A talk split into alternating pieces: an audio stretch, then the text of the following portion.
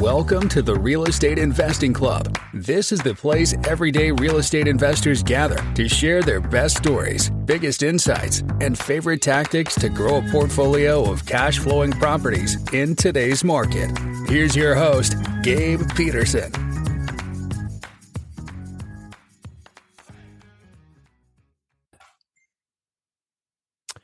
All right, welcome back to another episode of the Real Estate Investing Club. Today we got Larry Hoffman with us from um, ljhinvestments.com. Larry, I forgot to ask what that acronym is for, so you're going to have to correct me after this.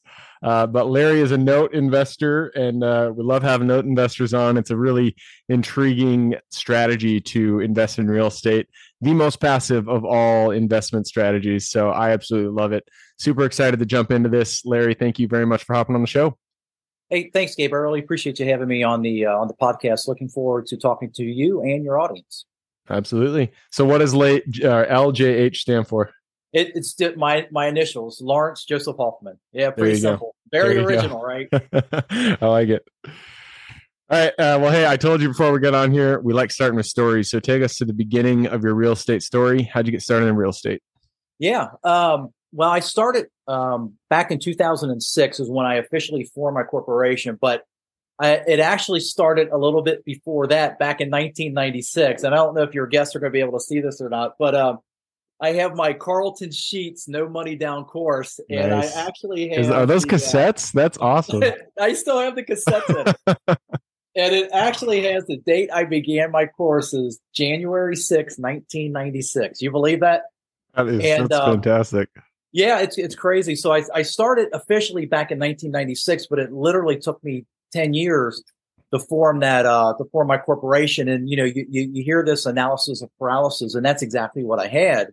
Uh, but ultimately, I wound up starting back uh, in 2006 when I formed my corporation. Uh, started out wholesaling a few deals. Uh, then I eventually uh, went up to rehabbing houses. Um, and so I was doing about um, I, anywhere between three to eight houses a month. And so I, you know, I, I started out, um, you know, getting my own bank financing and things like that. And then I eventually hit a cap.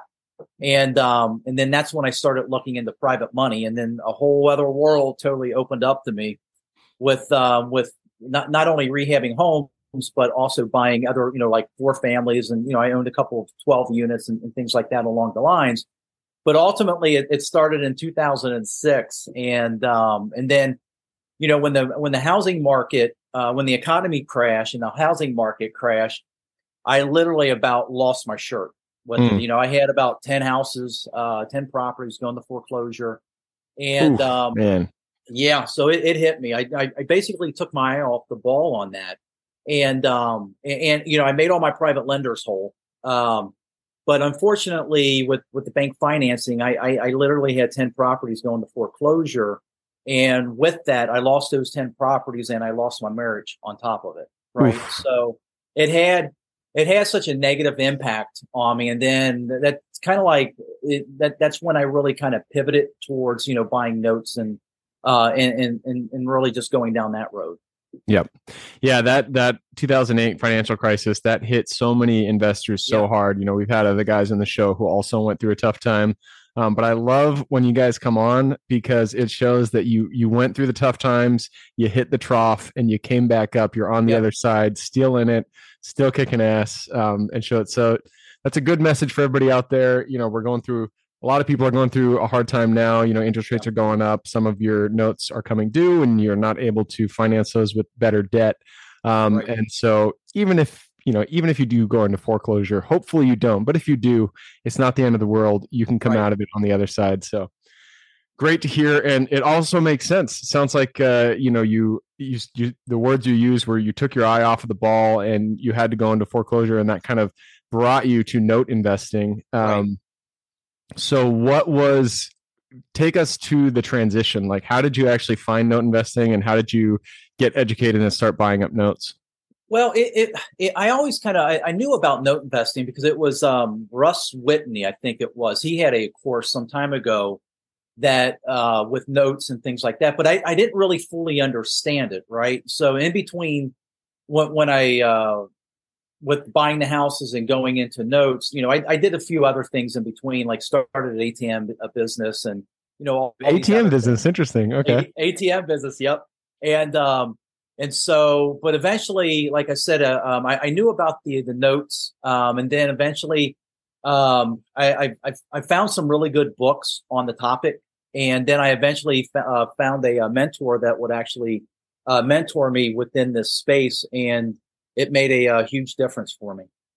Yeah, getting a mentor, I feel like is it. Can, it's probably the number one thing you can do to oh, yeah. make your your career go in the right direction and to to miss those those steps, those missteps yep. that so many people run into.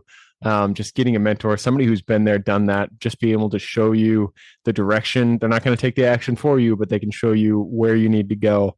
Um, oh, super, 100%. super important. And that, that was the thing. It's, it's, um, you know, it, it's uh, early on, you, you, know, and that's what I, I, knew about it, but I, I didn't know about it, if that makes sense. Right. So there's just so many different little nuances within within this note space that it, it was just nice. And, and, you know, and I'm still friends with him today. We still keep in contact, and so it's nice anytime that if, if it's something that I don't understand, I'll just reach out to him, and then we'll have a uh, like a 30 minute call um, to kind of discuss it. But you know, it, it's great. And then you know, I have I have another mentor where she uh, she's been in this in this industry for uh, for about 30 years. Oh wow, that's great. Yeah. Um, so before I do want to jump into the the nitty gritty of notes, but you said ATM machine business, and that's really intriguing to me. So what? How did you get into that? What like how did it run? You just is this like the ATMs or non branded ATMs that you just see in like yep I don't know yep. just random places? Yeah, yeah. Essentially, I um, good lord, I think I saw something on Facebook of all places, right? And this guy was uh, promoting a uh, an ATM course, and um, I was intrigued by it. And uh, I actually signed up for the course and I'm like, well, it, this, this can't be too, too difficult. Well, you know, so I eventually wound up buying the machine, uh, the negotiating with the, um, the different, uh, um, like convenience stores, clothing stores. Uh, I had a barber shop, had a tattoo place. And, um, so, you know, you, you get all these under contract. The big thing though, the big pain in the, the neck for me was having to go to these places to fill them up. So I was filling mm. them up with a thousand dollars, you know, mm. each spot. You know, I'm using my own money, and um, so I, you know, put a thousand dollars in, in each one, um, and then it, it would, you know, it would ultimately be used, right? The with, with people um, withdrawing the money. So I would have to go back uh, at least, you know, anywhere between, depending on the location, right? Um, every week or every other week to, to fill this up. And and that's why and that's why I'm like, man, this is just way too much work for me. And yeah. then that's when you know I'm like, I'm just going back into real estate because I know real estate extremely well, and uh, you know I can have more bang for my buck. Yeah. Yeah, it's that sh- shiny object syndrome, right? Yeah. You, you you hear of these different business ideas, yep. and you're like, "Oh man, that sounds fun. Let's do that." And then you get into it, and you're like, "Okay, I got to focus in. I got to get back to real estate. This is the way to go." Oh yeah, it, it's like you know, it's that that dog chasing the uh, the squirrel, right? It's that that new thing, and and that's uh, some of the people that that I talk to, beginning investors. Um, they they same thing. They they have a course that they're working on, and then uh, another course comes out, and they just totally stop what they're doing on that, and they pivot. I'm like, no, yeah, just just get that one thing, you know, humming, and then once you get that one thing humming, rocking and rolling, you're making money then switch over to the other thing. And then you know hire vas to help you to really you know get this thing you know moving and grooving and then you know then pivot and then you know work on that other thing but get that first thing going and going well. Yep absolutely. You got to have the discipline to make sure that you know don't don't switch courses until you've made the first course yep. work the way that you're expecting it to 100% so Love that. Um, all right, so let's talk a little bit more detailed about note investing. I uh, I've had a few guys on here, and that's the extent that I know about note investing. I've sold properties on contract with seller financing, um, and so I have my own notes, but I don't know about the investing aspect of it. So, give me the ten thousand foot view. How does it work? Um, how do you find your notes? And uh, just give me give me some details. Yep. Uh, basically, when, I find the notes, I do. Um, I, I have relationships with banks and hedge funds and other note investors. And there are other platforms, um, for example, like Paperstac, uh, that paperstac.com. If you go out there, you can actually find notes for sale. Um, so you know, typically what'll happen is I'll get a tape in or a pool of uh, you know 30 to anywhere. Uh, this last one I got in had 275 assets on it. Hmm. So you know, And do these do these uh, is that a varied type of asset? Is it like commercial, industrial, anything in between, or is it just yeah, residential? commercial, residential, uh, condos, land. Uh, so Okay. they they vary. Um, you know, and and depending on the the source that you get them from, they're either all commercial, all land, or all real estate. I have like I, I have other sources that are like um, a mix of. You know, Hmm. I, I have a contact at a very big bank that he'll send me um, commercial deals. Um, you know, maybe like once in a month, right? And um, so they they send these in, and then I look at it, and then you know what typically what I like to do is I like to see what kind of um, rate that's coming in. If it's the state, I typically I have uh, you know five states I typically buy in: Ohio, Michigan, Indiana, Pennsylvania, uh, more actually South Carolina, North Carolina, and Texas. Okay. So, you know, um, I, I look at those, what, six, seven states right off the bat. So I sift and sort, uh, look at anything, if, if it's anything $200 and below, I just, you know, filter that out, put that into another bucket because those are, You mean Those two would hundred be- dollar value, like the value of the? yeah, $200 uh, principal and interest coming. Oh, okay, Yeah, okay. the, the monthly payment. Monthly, yeah, sorry yeah, about yeah. Okay. And um, so, like, why and- is there a two hundred dollar value no That's ridiculous. Yeah, and those, uh, um, and those notes they typically. I mean, I've I've I mean, I just bought three of them with uh, each of them having a balance of about thirteen to fourteen thousand dollars. Oh Right, wow. so- okay. I purchased all three of those in my self-directed IRA, and I also purchased um, like eight or twelve others in my self-directed IRA as well. So when they have a low balance um, and or a lower payment stream, I typically buy those in my uh, my self-directed IRA. When I have uh, two hundred dollars or more, I usually typically use uh, private money uh, to, uh, to to take down those those assets, and either I can buy one or I can buy a pool, and that's I'm in the process of uh, actually creating a, uh syndication right now. Very cool. Very cool. Yeah. So you you reach out to bankers, um, and I'm assuming these are just the big banks like Chase, uh, Morgan Stanley, those kind of. Well, I guess not Morgan Stanley, but you know the big big banks out there. You have contacts in those companies. You reach out to them. Um, you get the list of assets that are non-performing or performing as well. Both. Now, yeah, now they're they're not like the I, I just have one contact at a very big bank. Oh, okay. Uh, so this yeah, so this is a he typically sends me the non-performing notes. Um, but usually on the uh, other ones, I usually get like a smaller regional bank that sends me their non-performing performing loans. And then you have the hedge funds that they typically, you know, when they buy them, like the banks will sell them to like uh, BlackRock, and then BlackRock will sell them off to you know whoever, and then like these other hedge funds. That's typically those are the uh, the, the the company that I'm buying them from as well. So that you know they've already they've already um, sipped and sorted, and they they've already went after that low hanging fruit, and so everything else they're just looking to offload. Yeah. So those sense. are the contacts that I have in conjunction to that one bank that, that you know that I have a pretty good contact with. Okay. So to kind of get this business started, it really comes down to relationships. Like you got to pick up the phone, start calling contacts at banks and see if they have any notes that they're willing to offload. Yeah, and, and that's where you know a lot of people, you know, they they they talk uh, when they call, they'll call and ask for the REO department. You need the special assets department to speak to somebody, and uh, and typically even before doing that, I always uh, use LinkedIn uh, to Hmm, start yeah. my sort sort uh, search, and just I mean you can just look for wholesale traders, special uh, special asset managers, and um, and just do a um, a connection request and you know develop a relationship with that person and tell them what you're looking for. Um, give them basically your 30 second elevator uh, pe- uh, speech. And um, yeah and then once you get uh, established that connection then they'll start sending you over the tapes or um, they if they don't know anybody if, if they don't have anything they know somebody so i uh, so i always ask you know if, if if you have anything for sale that you're looking to sell this quarter or next and then they go, no, I don't have anything, but I can't tell you how many times. It's like, oh, thanks for reaching out to me or thanks for letting me know. But would you know anybody else that would have something? Mm, mhm. And then, oh, like, oh That is yeah, the you know, best question so. on even like when you're talking to sellers of of assets. Like when I'm calling a self storage facility, I'm like, hey, do you know anybody else? Because so many times they do know other people, and it's crazy how that works. 100%. Nice. So once you um, you get in contact with the with the bank, you know, representative, uh, they have assets that are available. How do you like? What's your buying criteria? What do you look for when you're looking at these notes? Outside, yeah. of, I mean, you're talking about the balance. Um, you know, two hundred dollars or more. Uh, what else are you looking for?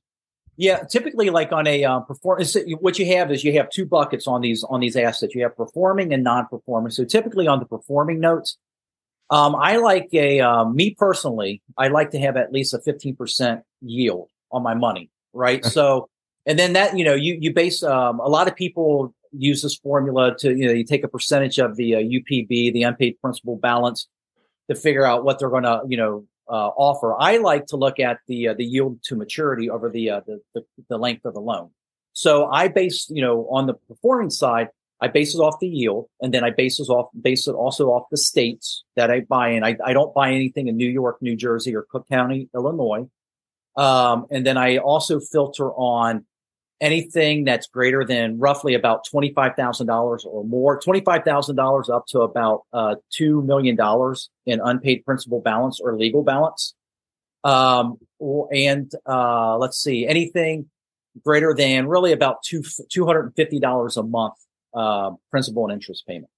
So once I get those, then, you know, I'll start sifting and sorting those and then running my calculations and then see if that fits within my buying criteria. And then I also evaluate, um, on those deals, I'm typically using private money, uh, hmm. to take down those loans. So what I do is I like to, when people invest their private money with me, I usually have it out between two to three years. So I do a three year projection to make sure when I buy this at X, and I sell it at Y, there's still a profit to be made.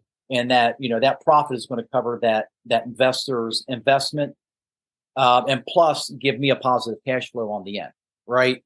Um, but when it comes to non-performing notes, what I typically like to, and that's where non-performing is a totally different beast in and of itself because you know, you you have anything less than a year. I usually and try to get- real quick before we go into non-performing. Why? So why would a um, bank want to sell something that's performing already performing?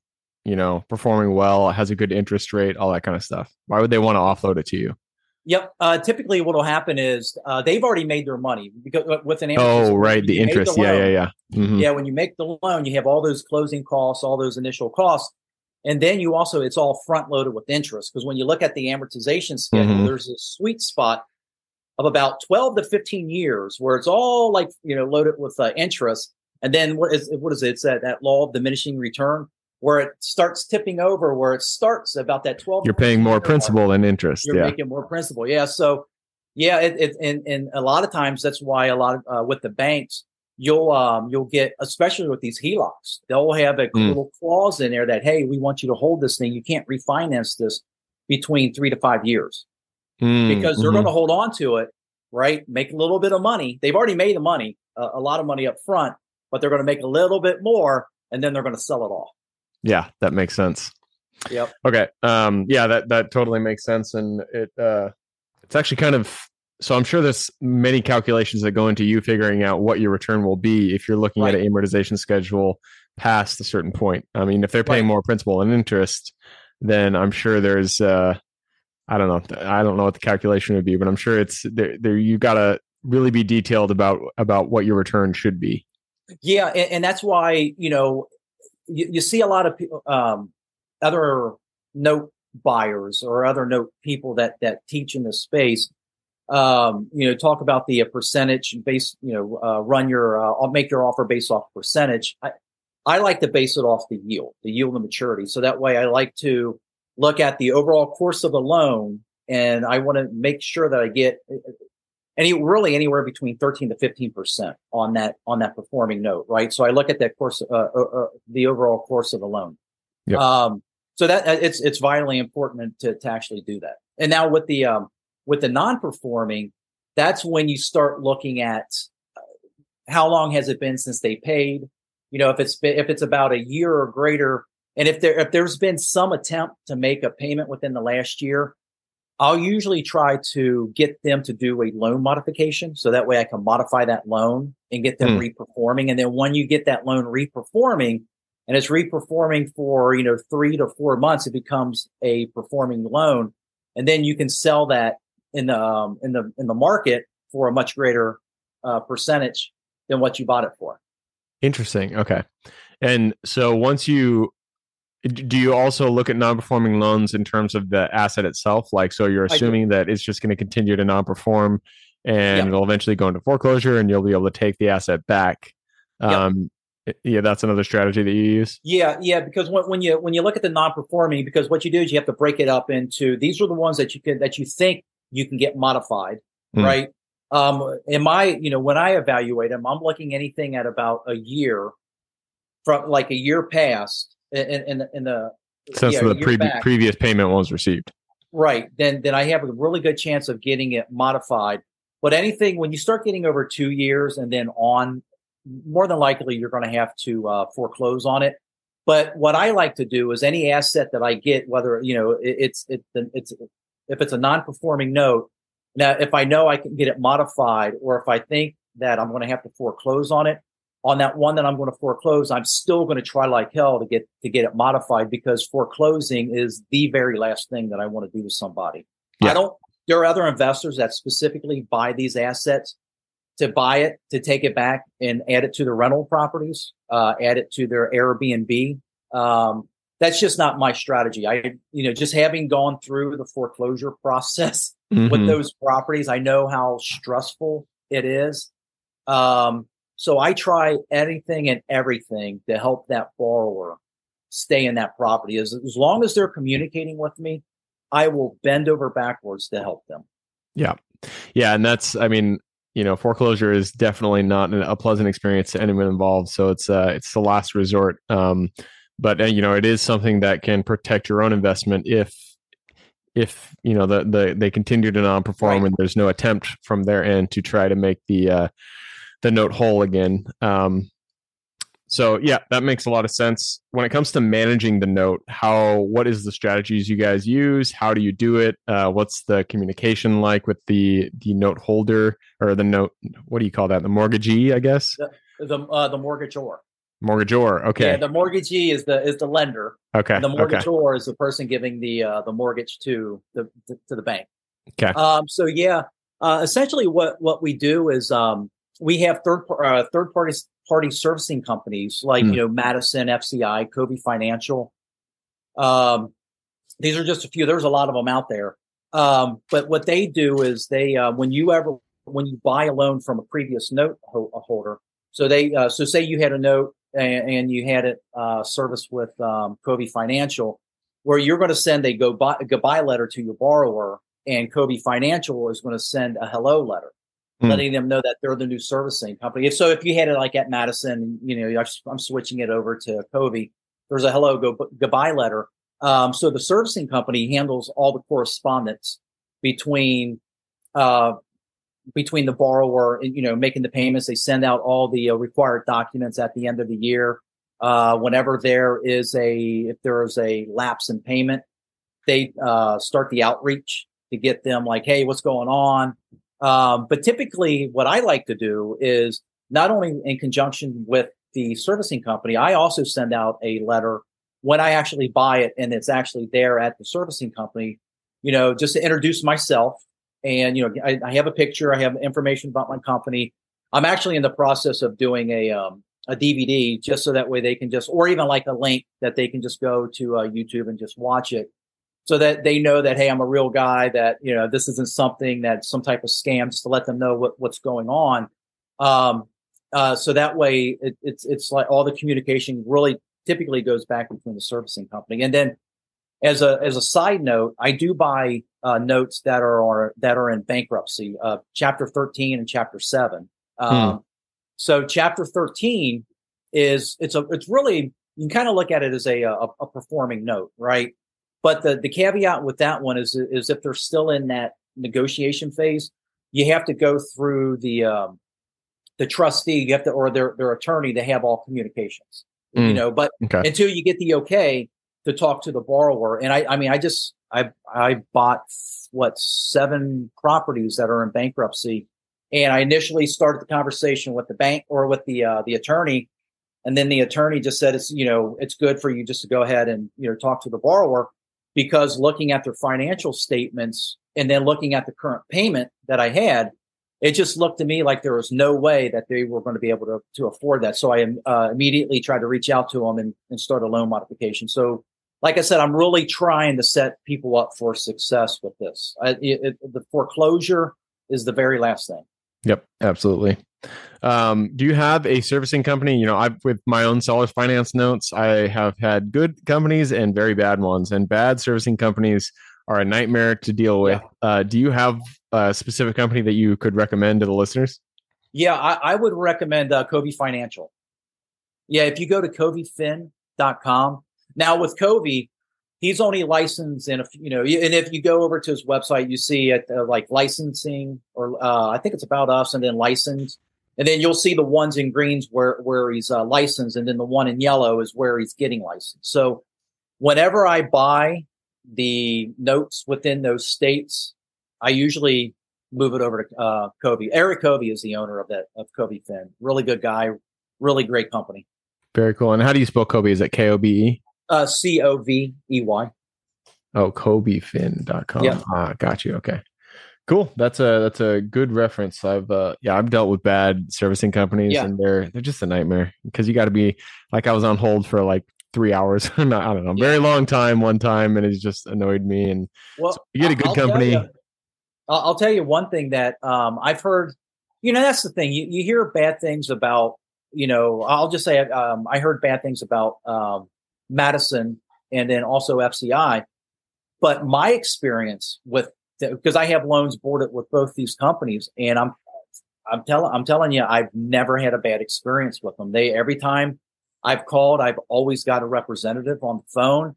They were, they have always been very helpful, uh, you know, with, uh, with that loan that I have and giving me the entire backstory and the conversations that they've had with the, with the borrower and, and just all this stuff. And, um, you know, it, it's, it's like, like a restaurant, right? You're going to have a, a good experience or a bad experience, this, depending on the waiter or the waitress that you have. Yeah. Yep. Absolutely. You know? All right, cool. Well, hey, man, I uh, took a peek at the clock. It looks like we have run down our time, so it's time to jump into the quick question round. Are you ready? I am. Let's do it. Starts with books or any form of education. Give me two recommendations one for general life wisdom, and then one for real estate or business specific. Well, I've got, I'm telling you, the, the one that really came to my mind, I've got this one up, and it's uh, Invest in Debt by Jim, Jimmy Napier. Okay. And right. um, really good book. This is the one that kind of started it for me, right? Um, along with the Russ Whitney. Um, but another really good book that uh, that came out, I think it was like 2013 or something, is uh, or 2020. It's Invest Like a Bank, and that's by uh, Bo Blass. Okay. It, and this one, I'm telling you, this is a really good book for your listeners if they're interested in um, in doing anything. Uh, definitely check out those two books. It, will be enough to get you started. Um, but ultimately, you know, you, you I, I, think ultimately you will have to uh, reach out to somebody that that is doing this in, uh, on a regular basis that can kind of help guide you through some of the pitfalls. But you know, those are really good books. And then I, um, I guess with um, business, I think the uh, uh, the four hour work week. I think that's a typical one that a lot of a lot of people uh, recommend. And uh, and I'm telling you, it, has been crucial for me because early on, even with my investment uh, in um, rehabbing uh, properties and things like that, um, having a VA makes a huge difference. It's something that you can offload the things that you don't like to do and you concentrate on the things that you do want to do. And I have a VA right now, so she does uh, pretty much like 85% of the things that I don't want to do. And the 15% or you know like 80 85 10 15% um, is focusing on trying to raise private money and creating my syndication so that way i could take down bigger bigger pools of asset. Nice yeah. But yeah. Oh i'm sorry. What were you going to say? I was just going to say yeah having a va a good va on your team is it's just so worth it um, if you guys don't have one reach out get one go to upwork find find a good va uh, they can definitely expand your ability to uh, to work in your business.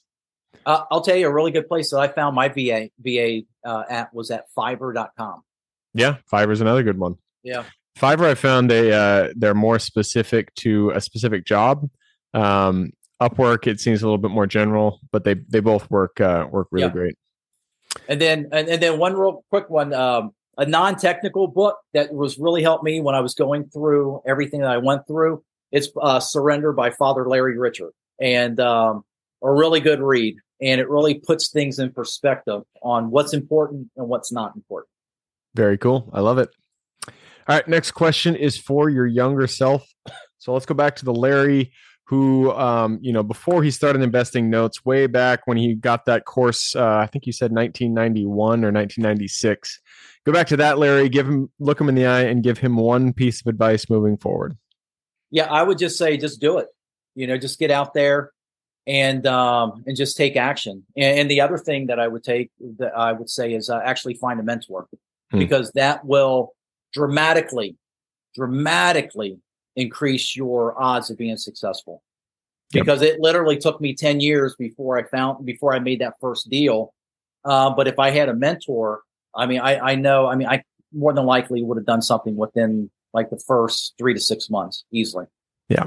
Yeah. It's so easy, especially in real estate, because there's so much to know. Um, it's very easy to just, as you said, get stuck in analysis paralysis, yeah. consume education, and just get stuck in the cycle of thinking you're making progress, but not actually, you know, picking up the phone and giving sellers a call or or looking at properties or anything like that. So, um, reaching out for a mentor is so crucial. Getting that action, just going out there, getting shit done, getting your first deal done. Uh, great advice. All right. Next question is about your business. The first three positions we hire form the foundation of our company. So, what were the first three positions you hired for, and would you do it differently if you did it again today? Uh, yeah, yeah. When uh, back when I was um, flipping houses or you know rehabbing houses, I, I hired an acquisitions manager, a de- deposition manager, and then I was the uh, back then I was the um, the guy that raised cap- capital. So because that was the thing that yeah I could have uh, hired somebody to do that, but that's what you know I wanted to do. I was really good with talking to people, because it, it is my company, it is my face, right? So I want to represent it correctly.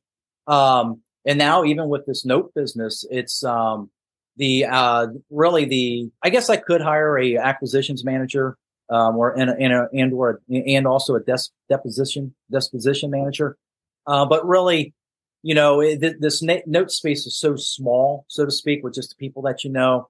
Um, I don't really think I need it right now. Mm. Um, so, but if if if your listeners are within you know like rehabbing properties um, and they want to take it to the next level i would 100% you know hire those two uh, positions right out of the gate. And then also hire a va to help you with your marketing and follow up 100% nice. I love it. All right let's talk about locations. The us it's a big place. A lot of opportunity out there. Give me the single metro the single city you are most excited about investing in today.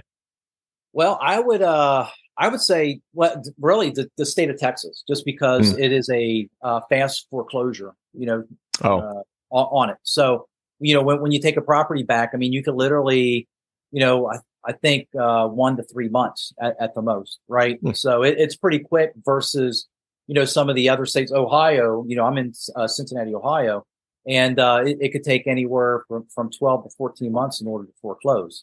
Jeez.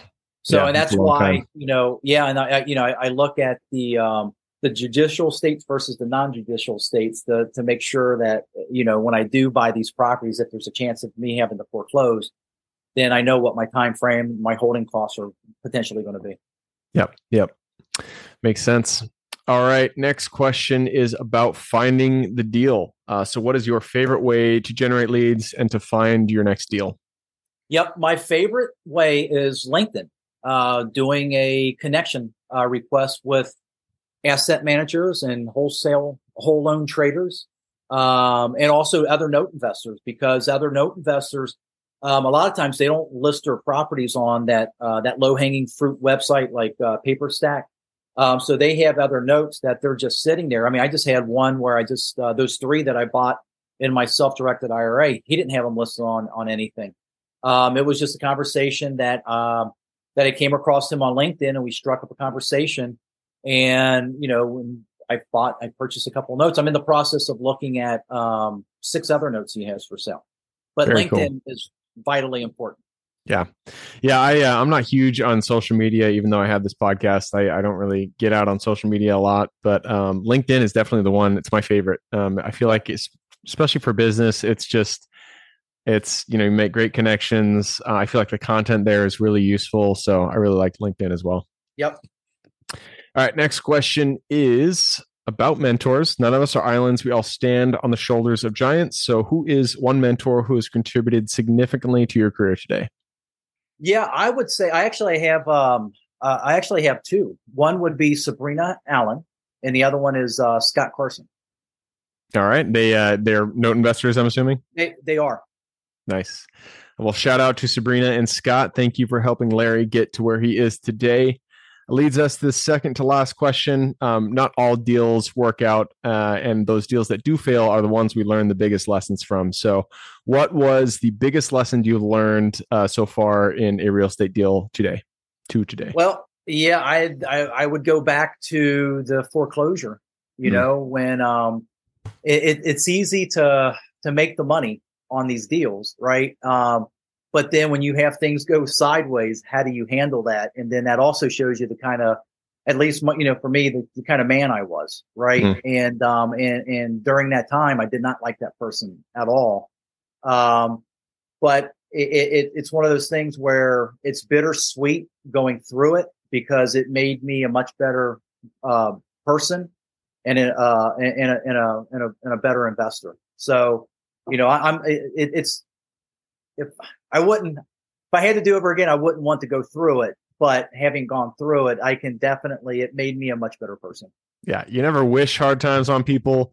But then again, uh, you're glad when they happen because afterwards right. you realize what you learned. Um, so, what was the big lesson that you learned in, in the 2008 issue? Um, is it to make sure that you have a bigger cash flow margin? Um, what is the the big lesson that you think you take yeah, from that? Yeah, for me back then was, you know, I was trying, um, I had a private lender at the time and, um, and so I would refinance these properties and cash him out. So essentially he was a hard money lender.